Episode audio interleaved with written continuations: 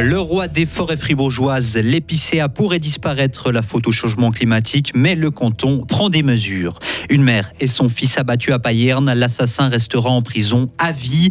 Et enfin, un fribourgeois à Fort-Boyard pour incarner la boule. Vous l'entendrez en fin de journal. Il fera de 25 à 28 degrés avec une belle journée demain. Voici le journal de Loïc Chorderet. Bonsoir. Bonsoir Rio, bonsoir tout le monde.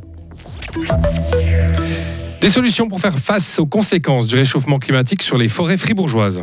Le canton a présenté aujourd'hui un plan d'action pour préserver ce réservoir de biodiversité, car les forêts souffrent et devront évoluer pour perdurer. Face au réchauffement, certaines espèces d'arbres sont plus vulnérables que d'autres.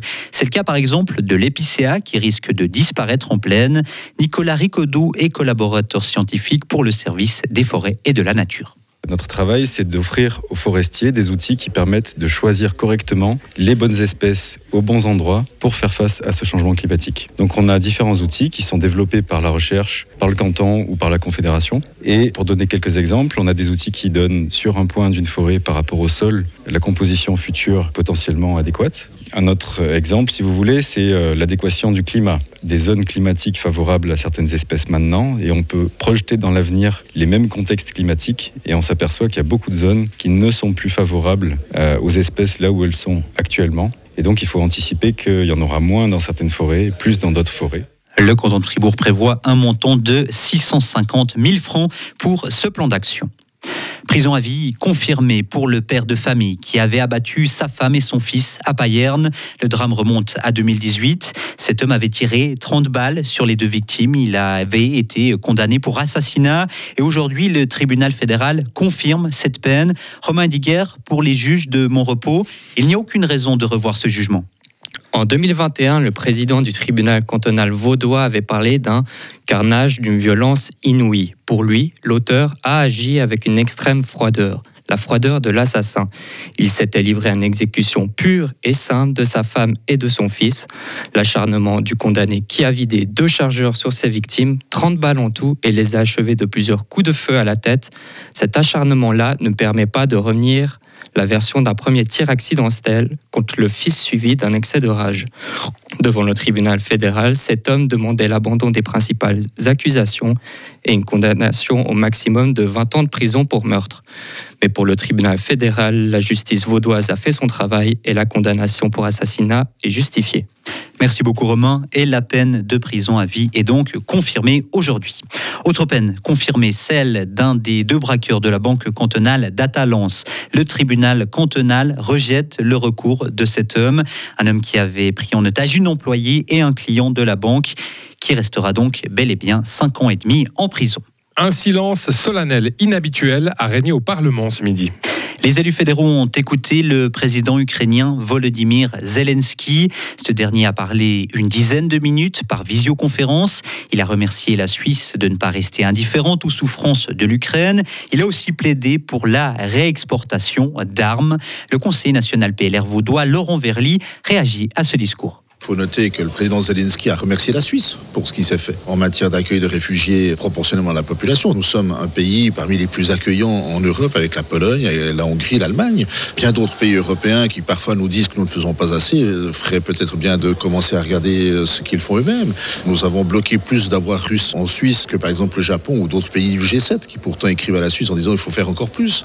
Alors je dis pas qu'on ne doit pas faire plus peut-être, mais je pense qu'il faut, si on veut faire une vraie analyse, il faut la faire à charge et à décharge. Maintenant, la question euh, des armes et de la livraison d'armes, je crois que le président Zelensky est parfaitement au clair et ses propos ne demandaient pas cela. Une des demandes très concrètes qu'il a faites, c'est la Suisse a un rôle particulier. Il a évoqué la notion d'organiser une conférence pour la paix, qui va donc plus loin que la paix en Ukraine, mais une conférence mondiale de la paix, parce qu'on se rend compte aussi que malheureusement, il y a beaucoup de guerres dans le monde entier. Ce midi, l'Assemblée fédérale n'était pas au complet. L'UDC a boudé l'intervention. Il y avait aussi des sièges vides dans d'autres groupes politiques. La stabilité des prix en Suisse, ce n'est pas encore le moment. C'est la mise en garde du secrétariat d'État à l'économie aujourd'hui. Ce dernier estime que le chemin est encore long. Le manque de main-d'œuvre et les hausses de salaire pourraient en effet alimenter encore l'inflation selon le SECO. Des températures records pour un début juin, du jamais vu encore selon l'Observatoire européen Copernicus. Elles ont dépassé d'1,5 degré les niveaux préindustriels. C'était l'objectif fixé par les accords de Paris, un objectif visant à limiter les conséquences dramatiques du réchauffement climatique. Le pape François s'est dit consterné face à la mort d'au moins 78 migrants en Grèce, l'une des pires tragédies de ces dernières années, souligne le Vatican aujourd'hui. Une embarcation transportant des centaines de migrants a chaviré au large des côtes grecques. 104 personnes ont pu être sauvées. Un fribourgeois sera l'un des personnages de Fort Boyard.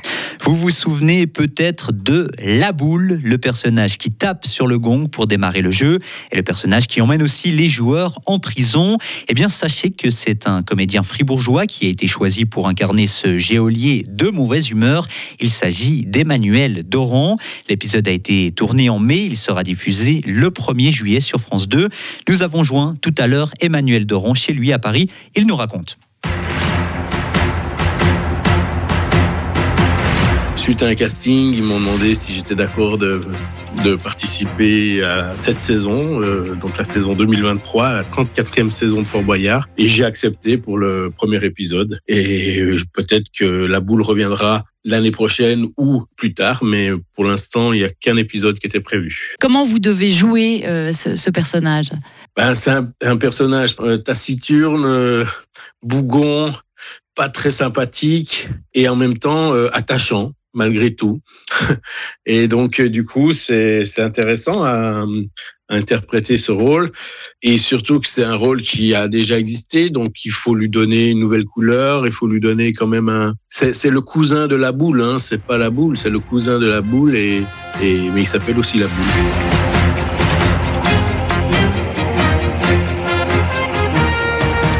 Et la boule avait disparu depuis 10 ans de l'émission Fort Boyard. C'est l'acteur Yves Marcheseau qui incarnait ce personnage de 1994 à 2013. Il est décédé en 2014. Et en mode hockey avec un derby roman pour commencer la saison, Fribourg-Gotteron affrontera Lausanne pour son premier match. Il se jouera ce match à la BCF Arena. Ce sera le 13 septembre. Et il n'y aura pas de boule, il y aura un puck. Mais la boule, moi je comprends pas. Depuis 2014, il n'y avait plus de boule ou il y avait une autre boule? Alors écoutez, je suis pas spécialiste de la boule, mais si ah, j'ai la grosse bien... lacune. mais si j'ai bien compris, il ouais. n'y avait plus de boule. Il n'y avait plus de boule. boule. C'était ça. Et on remet une boule. Écoutez, il faut. Ah ben, je comprends tout maintenant. Retrouvez toute l'info sur frappe et frappe.ch.